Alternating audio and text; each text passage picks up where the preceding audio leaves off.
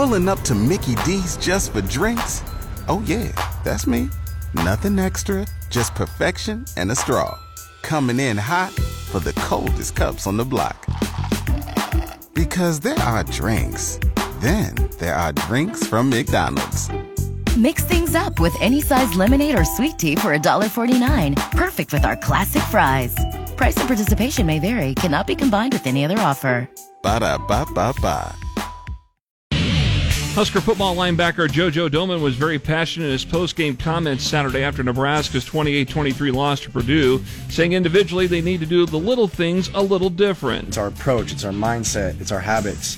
Can we can we just shift our approach just this much individually and then collectively it all shifts to where things roll in our favor, you know, and the ball bounces in our hands, not theirs. Nebraska enters with a 3 and 6 record into this coming Saturday's game with number 6 Ohio State at Memorial Stadium. Kickoffs at 11 a.m. on Fox.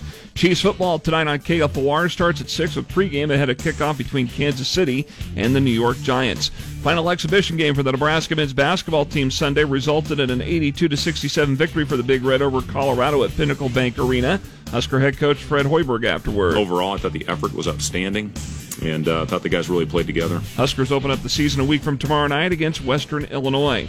The number six Nebraska volleyball team over the weekend fell in five sets at number 11 Minnesota on Saturday night.